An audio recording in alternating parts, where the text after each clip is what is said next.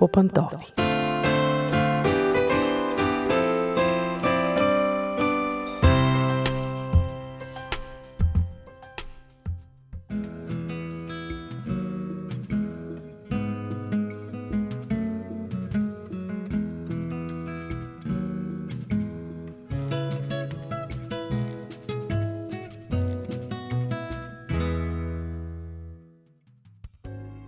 Здравейте, уважаеми слушатели, аз съм Мира. Започва семейното ни предаване по пантофи.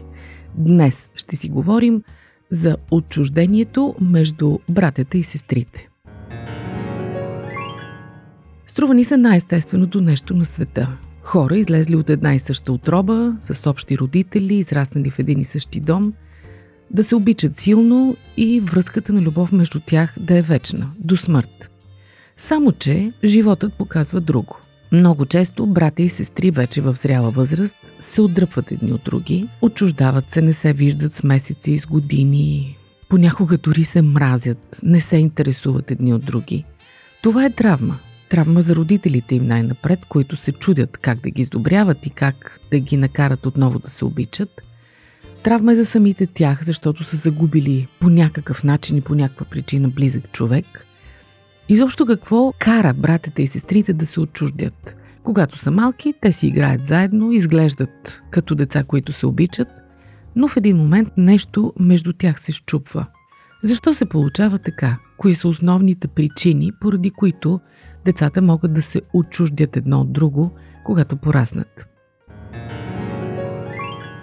В основата на всичко естествено са родителите и тяхното отношение. Например, когато те третират различно децата си. Когато децата са разделени на момичето на мама и момичето на татко, когато единият родител открито фаворизира едно от децата, а другият друго, или пък и двамата едно от децата, това започва да трупа негативни чувства между тях. Понякога едно от децата е много агресивно и подлага другото на физически и на психически тормоз.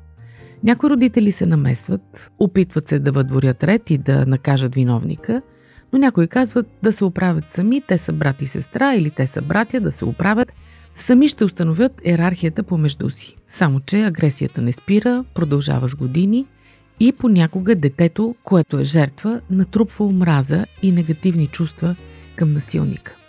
Той дори може да се промени след години и вече да не е толкова агресивен – но въпреки това лошите чувства остават, страхът остава. Друга причина за отчуждаване отново при родителите е, че те понякога карат децата да се съревновават помежду си.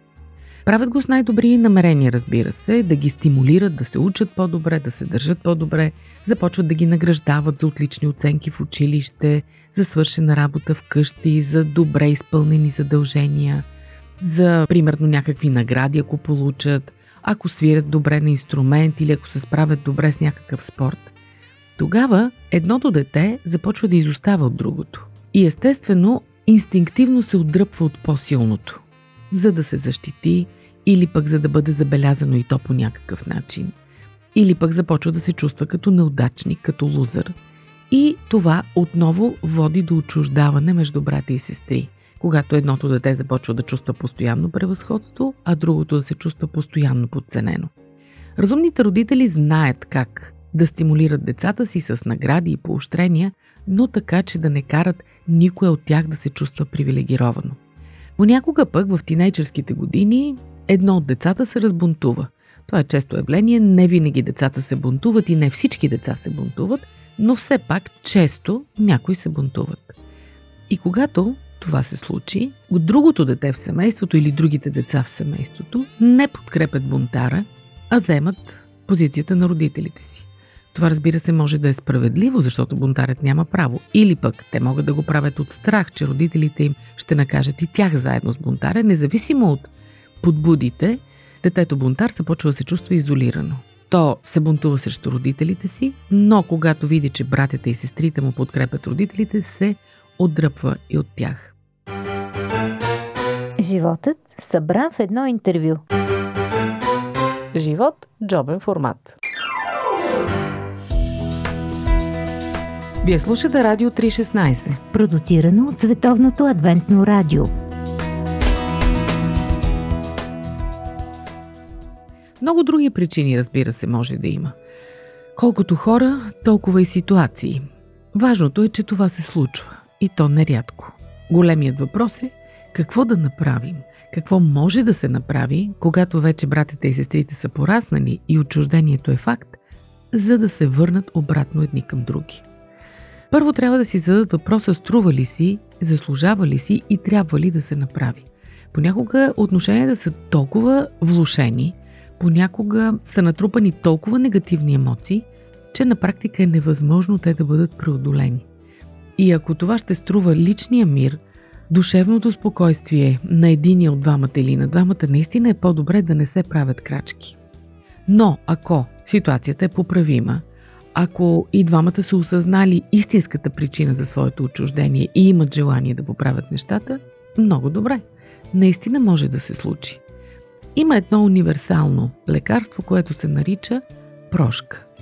Когато един от братята или сестрите осъзнае, че е виновен спрямо другите в семейството или спрямо някого от братята и сестрите си, е добре да отиде и да си поиска прошка.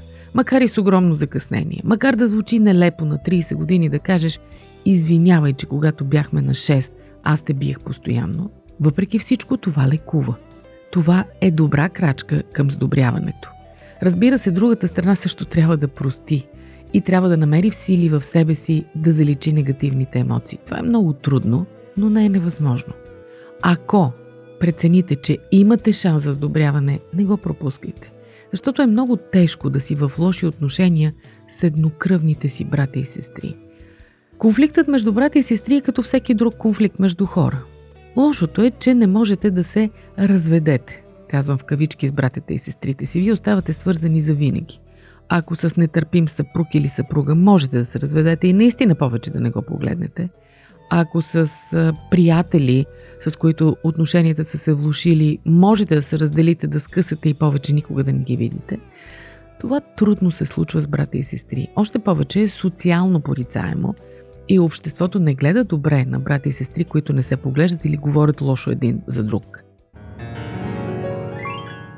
Какво да се прави, когато отношенията са непоправими? Може би е добре да се запазят някакви външни, най-малкото от куртуазия и учтивост връзки. Тоест, колкото и да не се разбирате с братите и сестрите си, не забравяйте рождените им дни, пишете им съобщения, пращайте им картички, обаждайте им се, честитете им. Нищо няма да ви струва. Не забравяйте също рождените дни на съпрузите, на съпругите им, на децата им. Дръжте се, както казва народа, прилично. Дори да не ви идва много отвътре, дори да ви се струва излишно, дори лицемерно, правете го. Това е най-малкото, което можете да правите.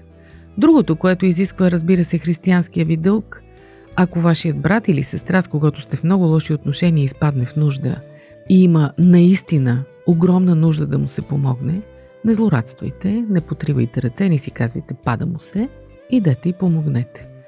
С други думи, ако сте християни и вярващи хора, това ще ви помогне да поддържате едни ако не любящи, то поне нормални човешки взаимоотношения.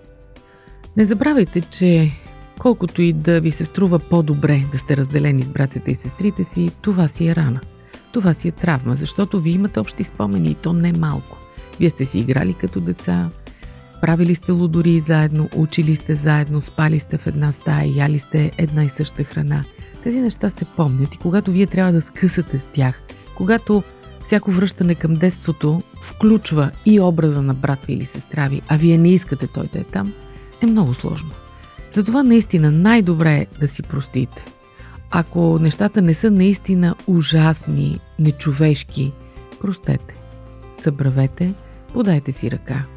Бъдете нормални хора. Дори само от учтивост, дори само външно. Това ще ви помогне и вие самите да се чувствате по-добре. Не знам какви отношения поддържате с братите и сестрите си. Интересно ще ми бъде да ги науча. Очаквам да ги споделите в коментарите си под предаването в нашия сайт или на фейсбук страницата ви. Благодаря ви, че бяхме заедно. До чуване до следващия път.